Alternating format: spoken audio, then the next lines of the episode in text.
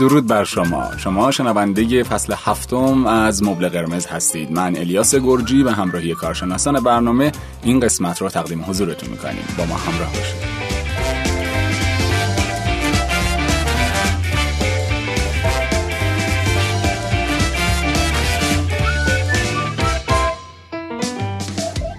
مثل قسمت قبل میخوام همین اول برنامه ده تا سوال رو مطرح کنم و توی ذهنتون با بله یا خیر به این سوالات پاسخ بدید. اگر پنج مورد از این ده سوال رو توی ذهنتون جواب بله دادید، حتما حتما این قسمت از مبل قرمز رو با دقت بیشتری گوش بدید. اما سوالات چی هست؟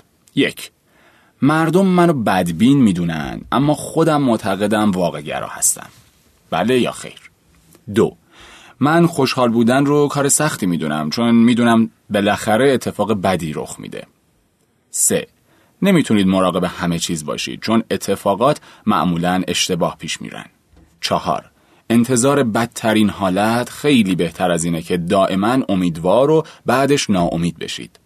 پنج، مردم میگن من همیشه یه آدم نگران هستم. شش، من تمایل دارم زیاد به جنبه تاریک زندگی خودم فکر کنم. هفت، من به ندرت خودجوش کاری انجام میدم. تمایل دارم یه موجود پایبند عادت و روتین روزانه خودم باشم. هشت، واقعاً تصمیم گیری برام سخته چون یک انتخاب اشتباه میتونه منجر به فاجعه بشه. نه، مردم اغلب به من میگن به قسمت مثبت ماجرا نگاه کن. و ده، مرتباً خودم رو در حال برنامه‌ریزی وسواس‌گونه برای اطمینان از عدم رخ دادن اشتباهات می‌بینم. خب، کدوما بله بود و کدوما خیر؟ با ما همراه باشید. رادیو کشورگرافی. من همیشه با دو تا پام سفر می‌کنم. حالا میگی با دو تا گوشم سفر کنم؟ اونم به همه کشورها؟ من که باورم نمیشه. آره، سفر با گوش، با چاشنی طنز و موسیقی. پیجشون رو فالو کن.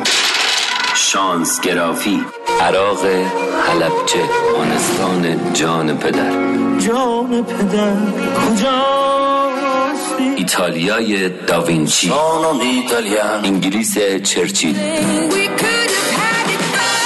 مصر اهرام. موافقه یه سری چیزا رو بگم؟ موافقم صد درصد. درود بر شما شنوندگان عزیز، خوش اومدید به قسمت شانزده هم از فصل هفتم مبل قرمز. ممنون از اینکه همراه ما هستید، برامون کامنت میذارید، بهمون قوت قلب میدید. دمتون گرم، عاشقتونم. کارشناسان برنامه مطابق معمول اینجا حضور دارن در کنار من و کارشناسان بسیار حرفه‌ای که دوستشون دارید و گاهن پیگیر این هستید که مطبشون کجاست، کلینیکشون کجاست و چطور میتونید باهاشون ارتباط بگیرید. راههای ارتباطی کارشناسان عزیز در دیسکریپشن و در واقع کپشن هر قسمت نوشته شده. اما سلام عرض میکنم خدمتشون. خوش اومدید آقای شهاب، خانم عسگری.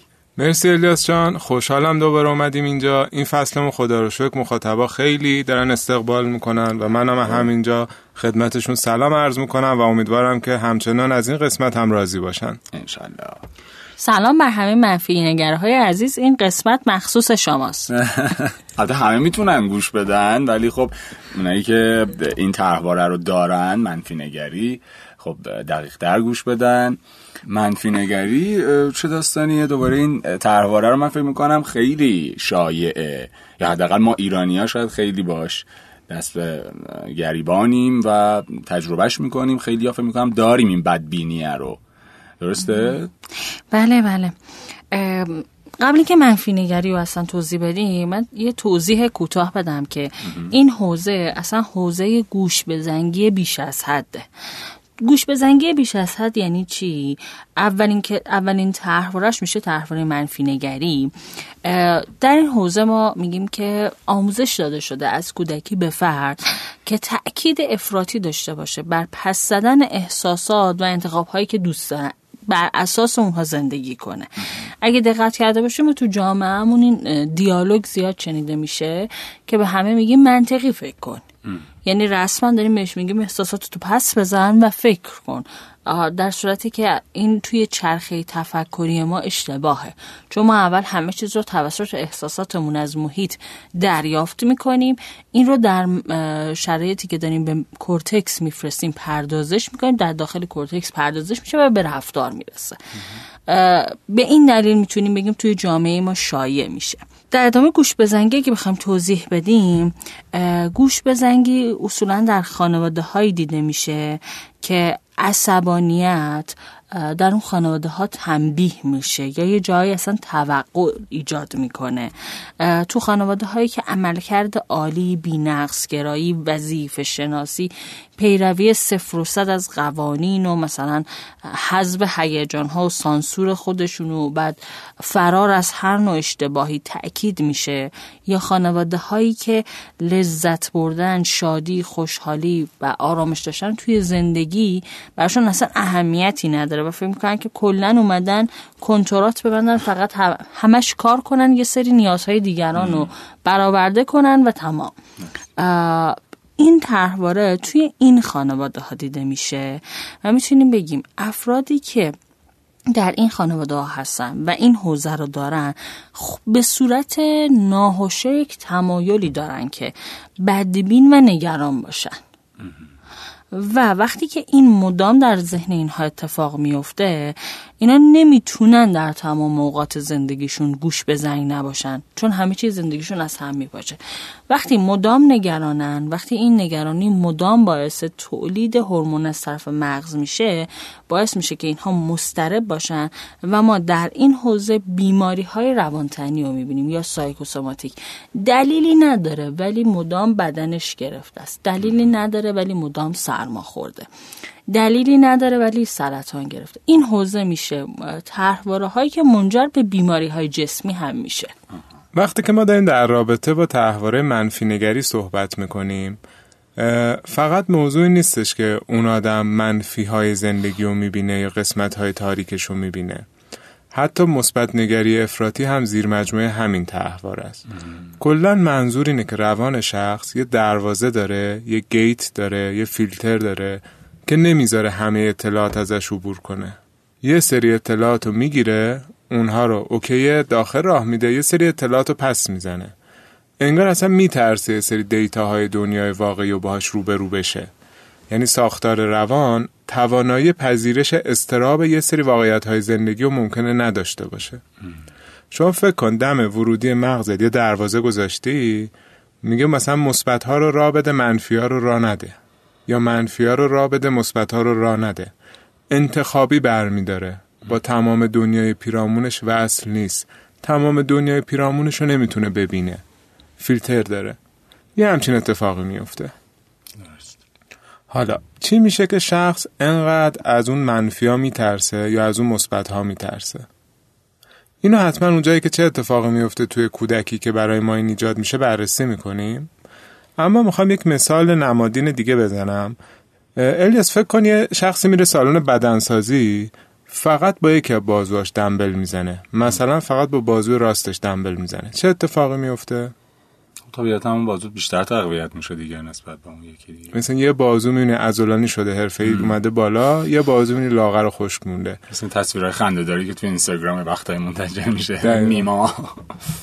روان شخص دقیقاً همینجوری میشه. یعنی اون قسمت مثبت اندیشیش ورزیده و حسابی و به قول معروف تنومند میشه، ولی اون قسمتش که مربوط به اینه که بتونه قسمت منفی ماجرا رو ببینه لاغر و خشک میمونه. یا برعکسش، اون قسمتی که میتونه اون قسمت‌های مثبت رو ببینه، حسابی تنومند و حرفه‌ای و عضلانی میشه، اون قسمتی قراره مثبت‌ها رو ببینه، اینجوری لاغر و خشک میشه. ما اگر می‌خوایم این طرحواره رو کنار بذاریم، قرار نیست مثبت اندیش بشیم یا منفی اندیش بشیم. قراره که دو تا بازیمون به یه اندازه رشد کنه. درست. اصلا توی سری شرکت‌ها یه سری استراتژی‌ها دارن، مثلا استراتژی نفر دهم هم بهش میگن. خب میگن اگر یه گروه یه چیزی رو تصویب میکنه، حتما یه نفر رو بذارید که اون مسئول این باشه که بگه این نمیشه و بره اطلاعات جمع کنه، دیتا جمع کنه، تحقیق کنه، راه‌هایی اثبات کنه که ممکنه این استراتژی شکست بخوره م. یا ممکنه ما به خواستمون نرسیم. این اصلا استراتژیه که آدم‌ها خودشون مواظبت میکنن، شرکت‌ها خودشون مواظبت میکنن که زمین نخورن. اما کجا تو زندگی کار دستمون میده؟ مثل همیشه ایجاد رنج کنه، ایجاد اضطراب کنه، به روابطمون آسیب بزنه، توی تحصیل یا توی کار برامون ایجاد مشکل کنه، یا احساس کنیم که جمع‌ها دارن ما رو کم کم پس میزنن. اونجاست که لازمه فکری براش بکنیم. در ادامه صحبت‌ها اگه بخوام مثلا یه مثالا به این موردی که گفتین خیلی خوب بود به این موارد اضافه کنیم، میتونیم بگیم افراد با طرفداری منفی نگری دائم نیمه خالی لیوانو میبینن. البته خب این مثال ما خیلی توی آره خیلی جامعه داریم میبینیم، منظوری نیستش که خب تاکید کنیم روی این موضوع، ولی خب اینم در نظر بگیر که دائم نیمه خالی لیوانو میبینن، دائم تاکیدشون روی قسمت‌های بد زندگیشون، روی اتفاقات غیر منتظره، روی آسیب‌هایی که دیدن. مثلا ده بار رفته موفقیت آمیز یک کار انجام داده و یک بار غیر موفق بوده، ناموفق بوده، میگم دیگه نه ببینید من اون بار اینجوری شد برام، مثلا اون بار این اتفاق برام افتاد و خب اصلا نمیبینه که دفعات دیگه هم تونسته این کار رو انجام بده. تأکیدش طبق گفته علی جان میره روی موضوع که با یه سمت بدنش دنبل زده، با یه بازو دنبل زده، فقط میاد جنبه مثبت رو ببینه یا فقط جنبه منفی رو ببینه. تو افراد منفی نگر اصلا تمایلی وجود نداره که جنبه مثبت رو ببینه. چرا؟ چون احساس میکنه با این دیدن منفی ها داره پیش پیش برای موقعیت های دردآور زندگیش آماده میشه. یعنی میدونه مثلا یه روزی ورشکست میشه، یعنی میدونه یه روزی قرار ورشکست شه. تقریبا تمام آدم هایی که در یک سیستم سرمایه گذاری هستن این احتمال براشون وجود داره که یک روزی ورشکست بشن. این مدام با خودش مرور میکنه که من یک روزی ورشکست میشم و دنبال بستن راههایی که ورشکست نشه. خب تمرکزش رو روی قسمت‌های کاری که میتونه انجام بده در دست میده و به حداقل‌ها توی کارش، توی موقعیت‌های کارش راضی میشه و تاش ورشکست میشه و میگه دیدید من گفتم من همیشه واسه همچین روزی آماده بودم. این که تأکید میکنه روی منفی ها در عملکرد طبیعیش اینجوری میتونه منجر به مشکلات بشه. دیدن منفی هم خوبه ولی خب به صورت تعادل دیگه، هم منفی ها رو ببینیم هم مثبت رو.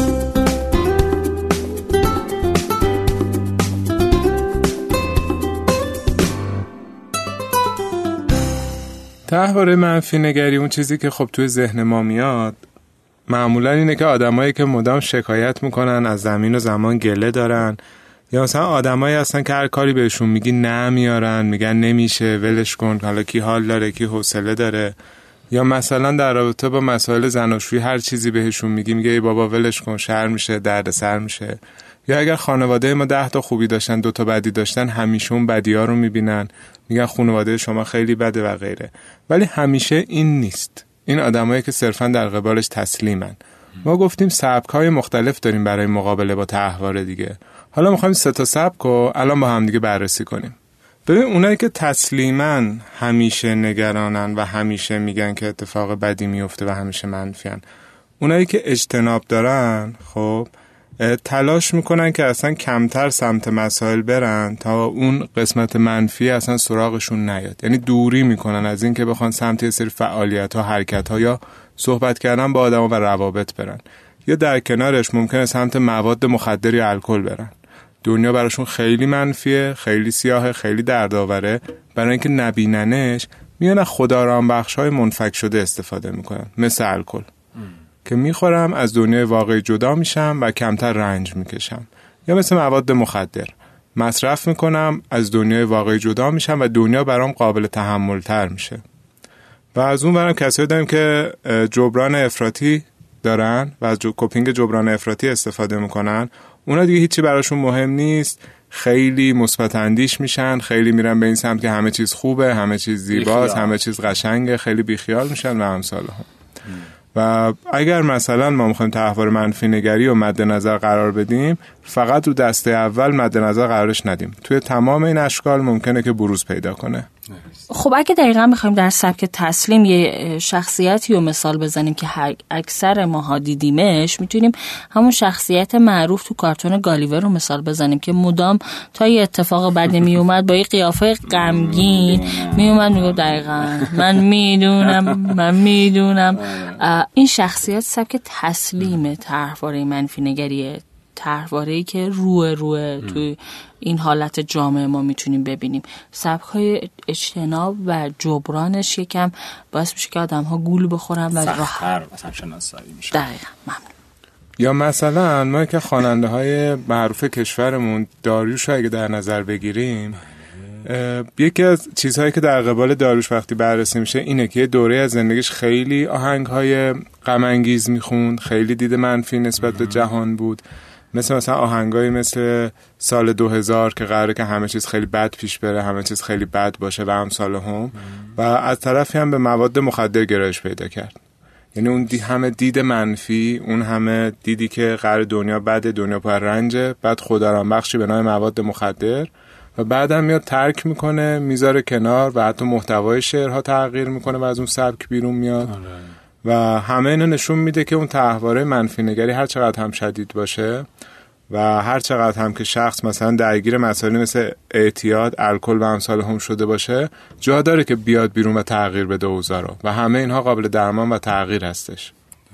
در نظر بگیریم وقتی که طرحواره منفی نگری ما باهاش داریم در بزرگسالی دستپنجه نرم میکنیم، کل زندگی ما رو احاطه کرده، طرز فکر ما توی این موضوع گیری کرده.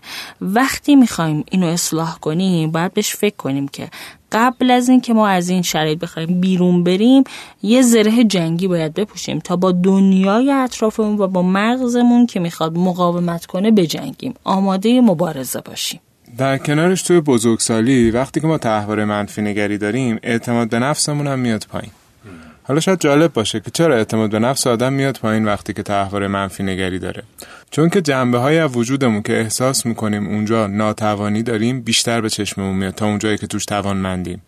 مثلا اگر تو حوزه شغلی موفقم ولی رانندگی نمیتونم بکنم، اون رانندگی برام بولدتره چون اون میزان منفی بودنش برام بیشتره. یا مثلا اگر من کلام خوبی دارم، خوب میتونم صحبت کنم، ولی از اون ور توی ورزش ضعیفم، اون بیشتر میاد تو چشم چون اون بار منفی داره، منم منفی گرایی دارم، اون گیتی که گفتیم، اون دروازه‌ای که گفتیم روی روانم نسبه و منفی‌ها رو بیشتر راه میده، مثبت‌ها رو راه نمیده. اون که نمیتونم خوب فوتبال بازی کنم اون میبینم، نه اون که میتونم خوب صحبت کنم. این باعث میشه اعتماد به نفسم بیاد پایین و اصلا دوچار خطایی بشم به نام صفر و صد یا همه یا هیچ. با یکی دو تا چیز منفی کل شخصیت خودم رو ناتوان قلمداد میکنم.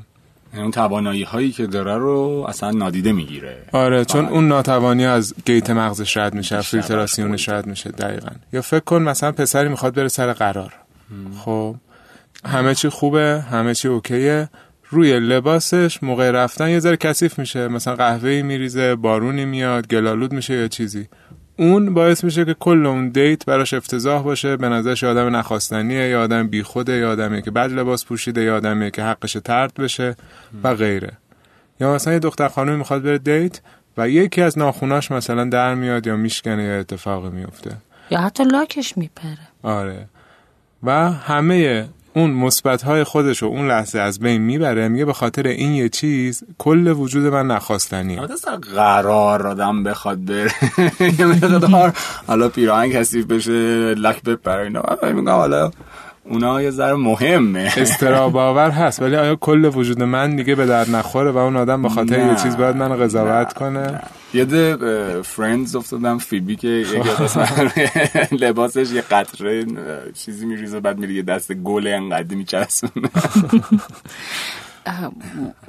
یه سری اتفاقا خب طبیعیه، هر هر کدوم ما اصلا بخوایم سر یک قرار کاری هم بریم اگه ظاهرمون آشفته بشه به هم ریزه ما هم آشفته میشیم، اما مهم اینه که چقدر اون موقعیت باعث میشه که استرس من زیاد بشه و غیر قابل کنترل، که آرامش من از بین بره، وگرنه که خب خیلی مواقع مسائل این تیپی پیش میاد برای ما. چقدر ما وابسته به اون اتفاق که افتاده ارزیابی خودمون، تعریف خودمون از خودمون تغییر میکنه. من میگم خب لاکم پریده دیگه، خیلی من آدم به درد نخوریم، این خوب نیست. مثلا دختر شلخته ایم یا مثلا دختر دست با چلفتی ایم، دست با چلفتی ایم، یا یه لیبلی سری رو خودم میزنم به خاطر یه چیز. یه چیز دیگه هم که هستش وقتی که این طرحواره رو ما داریم به لحاظ جسمی هم خیلی آسیب میبینیم، همونطور که سیمین جان گفتن سایکوسوماتیک رو زیاد تجربه میکنیم. یکی دلایل اصلیش اینه که وقتی من منفی نگری دارم مدام استراب دارم. یعنی وقتی دنیا برای جاییه که سیاهه یا برعکس جایی که خیلی خوبه، هر لحظه ممکنه که این تصویر خیلی خوب خدشه‌دار بشه دیگه. یا وقتی خیلی سیاهه من مدام استراب دارم که چجوری میخوام اینجا زندگی کنم دیگه. این باعث میشه که من استراب زیادی رو توی جسمم مجبور باشم تحمل کنم و استرابم مساویه با تپش قلب زیاد، نفس‌های تند، در کنارش هورمون‌های شیمیایی که تو مغز داره مدام ترشح میشه و اینا جسم منو هی ذره ذره آسیب میزنه. یعنی هم تأثیر منفی روی خود مغز من داره، هم تأثیر منفی روی جسم من داره و مدام بیمار میشم. گرفتگی‌های عضلانی شدید و حالا اونهایی که درباره‌اش صحبت شد. همه این اتفاقا میتونیم بگیم یه جایی منجر به این میشه که من احساس بدی نسبت به خودم دارم. تو شرایط مختلف، توی موضوعهای مختلف، بعد ناتوانم در کنترل کردن اینه. چرا؟ چون خود این تحواره باعث شده من هیچ توانمندی در حوزه خودم به دست نیاوردم. مثلا من نتونستم به خودم کمک کنم از چهار تا موقعیتی که میترسم و نگرانم و پسش بر بیام. به همین دلیل خود اینا باعث میشه که روابطم، شرایط کاریم و مثلا زندگیم به صورت کلی مختل بشه. مایلید که بپردازیم به کودکی، چه اتفاقی در کودکی میفته، نقش والدین چه هست که اصلا یک کودکی که تازه به دنیا اومده اصلا چرا باید منفی بین بشه به نسبت به جهان، به اطراف؟ میتونیم بگیم که افرادی یا بچه‌هایی که توی کودکی سرگذشت بدی داشتن، مثلا مدام تو خانواده‌هایی بودن که ورشکست می‌شدن یا مشکلات خانوادگی زیادی داشتن یا مثلا با فقر دست پنجه نرم می‌کردن، این باعث میشه که نسبت به توانمندی هایی که باید در کودکی برای خودشون شکل بگیره آگاهی نداشته باشن و چون شکل نگرفته وقتی یه اتفاق این تیپی میفته مدام دوچار سی سالم این که چجوری باید زندگی رو جمع کنم، من پسش بر نمیام.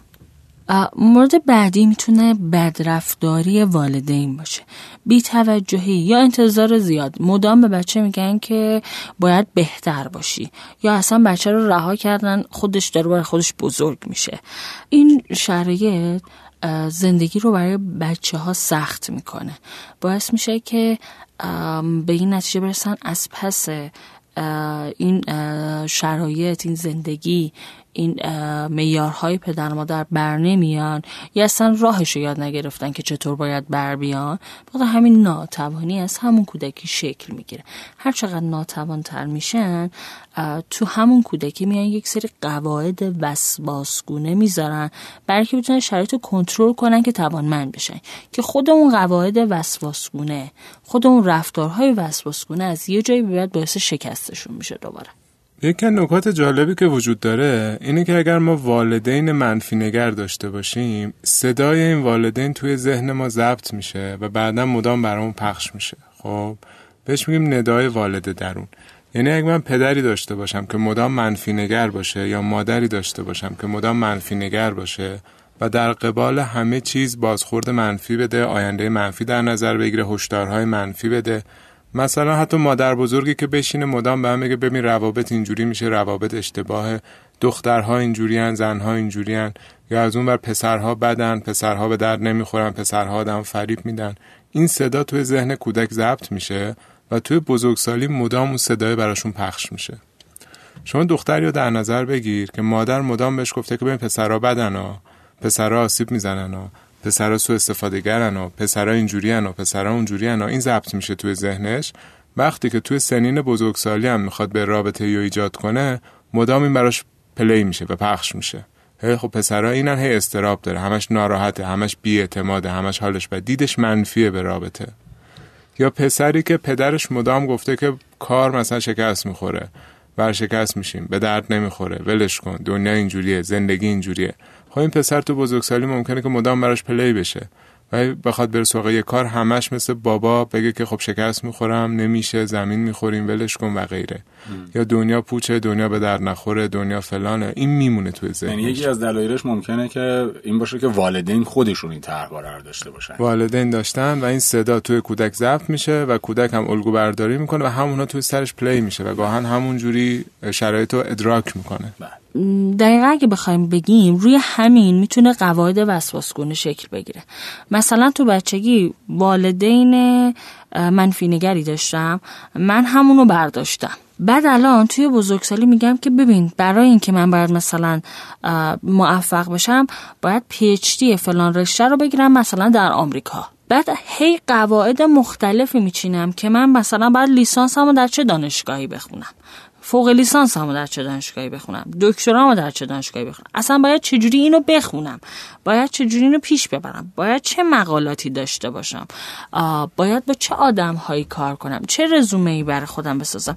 خود این موضوع، خود این حجم از قواعد و باید نبایدهای مختلف که تقریبا برای یه آدمی که اول راهه خودش استراب آوره باعث میشه که اصلا سمت اون کار نره و این قواعد وسواسگونه باعث میشه که اصلا خودش دوباره بیفته تو اون چرخه ناتوانی و پسش بر نیاد.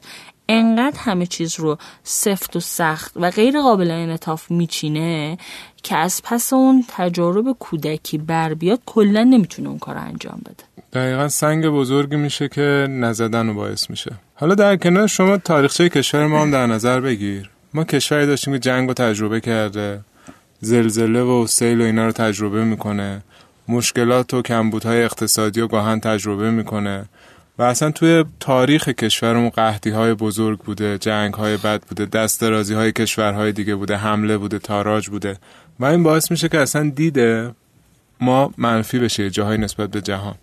یعنی مثلا شما شخصی رو در نظر بگیر که توی کودکیتون بمبارونا اون همه استراب چشیده، اون همه حال بد رو تجربه کرده.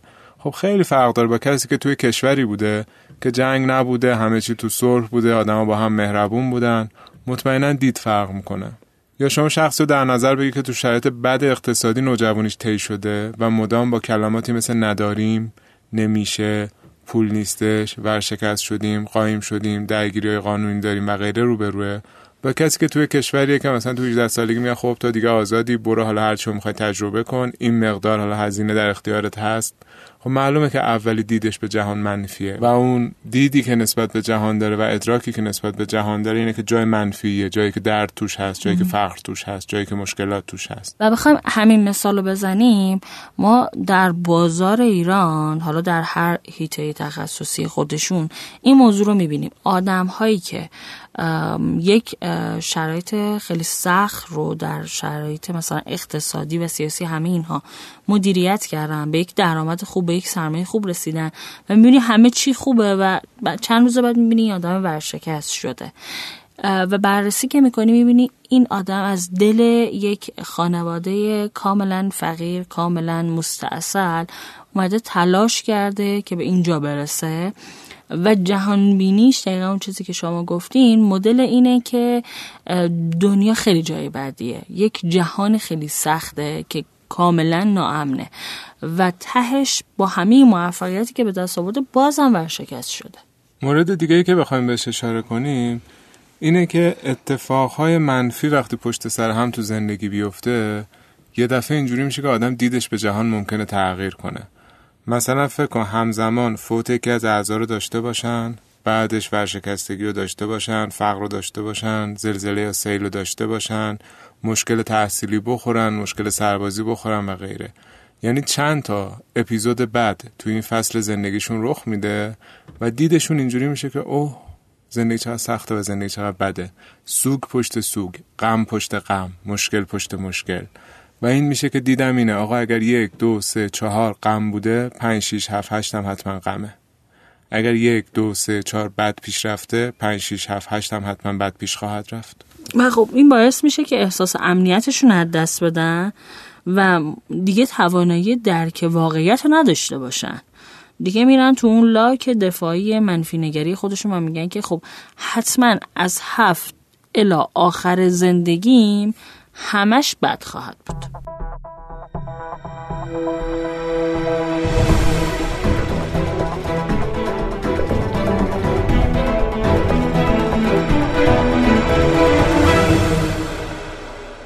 مورد آخر هم میتونیم بگیم شرایط ژنتیکی این افراد بیشتر مستعد افسردگیه و کمبود مثلا نورترانسمیترهای مغزی، اون مواد شیمیایی که باید به مغزشون برسه که حالا شادی و آور مثل هورمون‌های مثل سروتونین و غیره، منجر به این میشه که خلق اونا همیشه پایین باشه، منجر به این میشه که روحیه‌شون ضعیف باشه و این منفی نگری توشون تقویت بشه.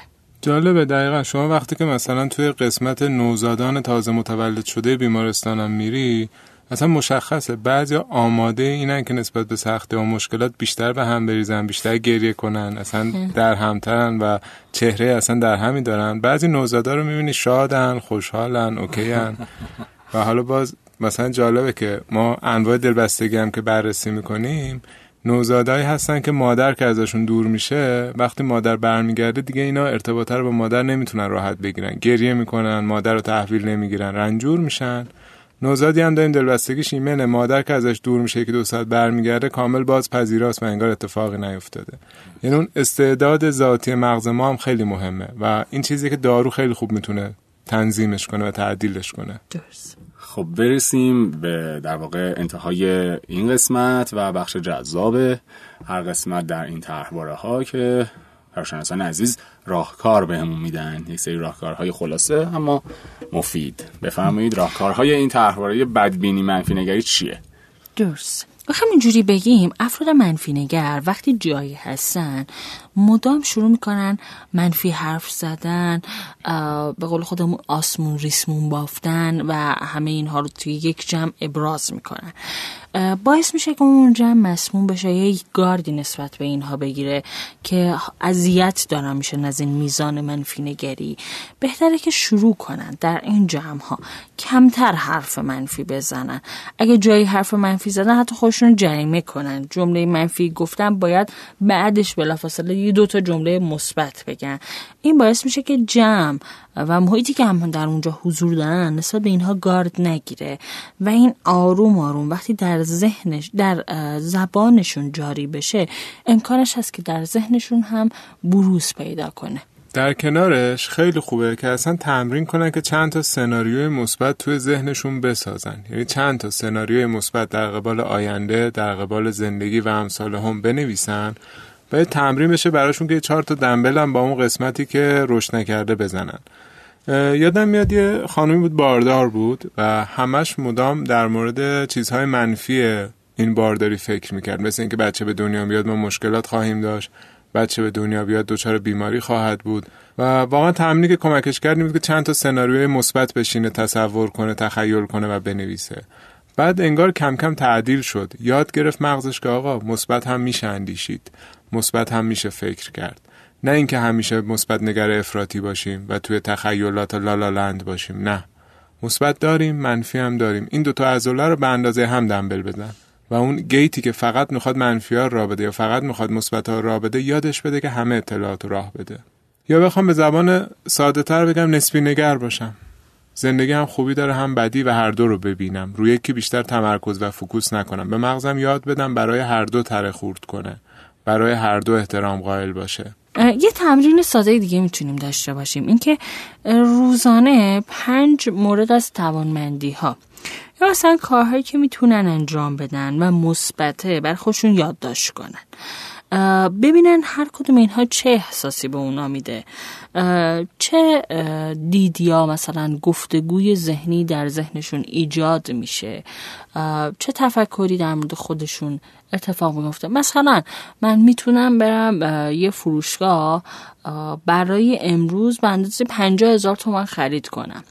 اوکی، پس من توانمندی این رو دارم که هم پنجاه هزار تومان درآمد کسب کنم، هم توانمندی این رو دارم که برم فروشگاه به دور از این که قضاوت دیگران اذیتم کنه، به دور از این که نگران اون آینده باشم که باید چه کار کنم، یک تایم خرید محدود داشته باشم و احساس رضایت دارم از این موضوع.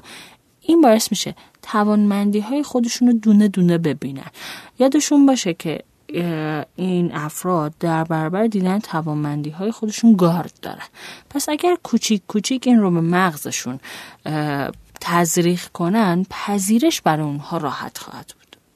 در کنارش ببینن اگر والدی داشتن که این دید منفی رو بهشون داده، این ندای والد درونشون رو شناسایی کنن. خب یعنی ببین آقا، من پدری داشتم که همیشه در قبال این قضیه قر میزده و دید منفی بهم میداده، مادری داشتم که همیشه در مورد این قضیه دید منفی میداده به من و همسالهم. اینا رو شناسایی کنن و متوجه شن اون لحظه‌ای که دارن این فکر رو میکنن فکر خودشون نیست، باقی مانده صدای والدینه و چیزی که والدین توشون شکل دادن. در کنارش یه مورد دیگه، افرادی که طرفدار منفی نگری دارن معمولا دو تا خطای فکری دارن. یکی پیشگویی منفیه، یعنی غالبا در مورد آینده یک چیز منفی متصور میشن که اون لحظه باید حواسشون باشه مچ خودشون رو بگیرن که من دارم الان پیشگویی منفی انجام میدم. دومیش همه یا هیچ صفر و صده که بر اساس یه چیز منفی کلیت یک ماجرا رو منفی در نظر میگیرن یا نخواستنی در نظر میگیرن. اونجا هم مچ خودشون رو بگیرن که من باید نسبی نگر باشم، بر اساس یه چیز نمیشه کلیت یک ماجرا رو منفی یا مثبت تلقی کرد. همه چیز معمولیه، همه چیز معمولا حد وسطه و همه چیز خوبی‌ها و بدی‌های خودشو داره. من فکر می‌کنم می‌تونیم بهشون خطای فاجعه سازی رو هم اضافه کنیم. بله دقیقاً، فاجعه سازی هم می‌تونیم اینجا داشته باشیم. مشکل اینه که وقتی نسبت به یک موضوعی حالشون بده، یک سناریوی فاجعه آمیز رو از حالا تا زمانی که اون موضوع هست و اینها هستن به بدترین شکل ممکن تو ذهنشون تصور میکنن. مثلا اگر که اوضاع رابطهشون بده، اینو میبرن تا اینجا که ما طلاق میگیریم، ما بدبخت میشیم، همه میفهمن، همه به هم میگن که وای به حالت، همه به هم میگن که تو ارزشو نداری پس یک رابطه بر بیای. همیشه در مورد یک رابطه با یک پارتنر من همش به این فکر میکنم که یه روزی این منو میذاره میره، تموم میشه، این آدم به من خیانت میکنه، این آدم با من اینگونه رفتار میکنه، داره فاجعه سازی میکنه. چیزی که استرابشو زیاد میکنه و استراب آسیب به جسمش میزنه، این خطای فاجعه سازی هم میتونه باشه. در کنارش به عنوان مورد آخرین هم من اضافه کنم که همونطور که گفتیم خیلی مواقع اون تعادل شیمیایی مغز و نوروترانسمیترهای مغز به هم خورده، یعنی شخص مثلا سروتونین کمی تو مغزش ترشح میشه یا ممکنه که میزان ترشح دوپامین و غیره اونجا مشکل داشته باشه. حتما دارو درمانی رو هم جدی بگیرن، مخصوصا اگر زیر منفی نگریشون افسردگی باشه یا اختلالاتی مثل دو قطبی، مثل وسواس یا اختلالات شخصیت و غیره باشه. برای همین دارو درمانی رو حتما جدی بگیرن و باور کنن با مصرف دارو خیلی حال بهتری رو میتونن تجربه کنن و زندگی براشون زیباتر میشه. من فقط یه بیتی بگم، سخت میگیرد جهان بر مردمان سخت کوش. یعنی هر چی که ما خودمون بخوایم با سختی و با ناراحتی و با اینکه همه چیزو باید مواظب باشیم که اتفاق بدی نیفته پیش بریم، بیشتر دچار استراب میشیم، بیشتر امکان داره که عمل کردمون بیاد پایین. ما همه جنبه ها رو در نظر میگیریم، استراب یه بخشش مفیده، اما وقتی بیش از اندازه بشه قطعاً اونجا زمینمون میزنه به جای اینکه رشدمون بده. من میتونم یه موردی که به عنوان نکته آخر اضافه کنم این باشه که در نظر داشته باشیم منفی نگری یه تحول دشواره، چون یه قسمتش با فرهنگ ما هم عجین شده، تشخیصش برای ما سخت مصریه هستن و خودمون احتمالا از این میزان منفی نگریمون اطلاعی نداریم. پس اگر که میخوایم متوجه بشیم باید یک دوربین رو خودمون بذاریم و خودمون رو به عنوان نفر دیگری مشاهده کنیم تا بتونیم واقعیت رو در مورد خودمون ببینیم. صرفا این نباشه که نه من این موضوع رو ندارم، من این مشکل رو ندارم. اگر آزاری داره به دیگران میده یا فیدبکی از دیگران گرفتم، بهتره که یکم در خودم تأمل کنم. یعنی اینکه اصلا خب اشاره شد که گاهی اوقات این تحواره به واسطه اتفاقات تلخی که برای اون فرد میفته، حالا توی یه زمینه اینقدر که این اتفاق افتاده، خب اکثرا میگن خب من انقدر دیدم این منفی رو دیدم که مجبورم. یعنی توی رابطه همه همین شکلی هن، همه قراره این منو ترک کنن یا این بلا رو سر من بیارن و برن، میدونید؟ یعنی میخوام بگم که شاید اون قبلا چند بار براش اتفاق افتاده، این ذهنیت دیگه براش به وجود اومده و واقعا سخت میشه که حالا بیام بهش بگیم که شما مثبت قضیه رو هم نگاه کن. یعنی پیش خودش واقعا اون ذهنیت رو داره که همه همین شکلی ان و همیشه این اتفاق قرار بیفته. چون سیستم مغز اینجوری هم شکل گرفته، اصلا براش سخته که مثبت ببینه. و فکر میکنم اونایی که مثبت میبینن مثلا ابلهن، نادانن یا حواسشون نیست قرار آسیب ببینن. تو چقدر ساده ای که اینطوری فکر میکنیم، بابا این آخرش اینطوری میشه. ولی به هر حال امیدوارم که حال دلتون خوب باشه. ممنون از اینکه تا انتهای این قسمت هم با ما همراه بودید. یه چهار قسمت دیگه مونده تا فصل هفتم به پایان برسه. همچنان ما رو همراهی کنید. خدا نگهدار.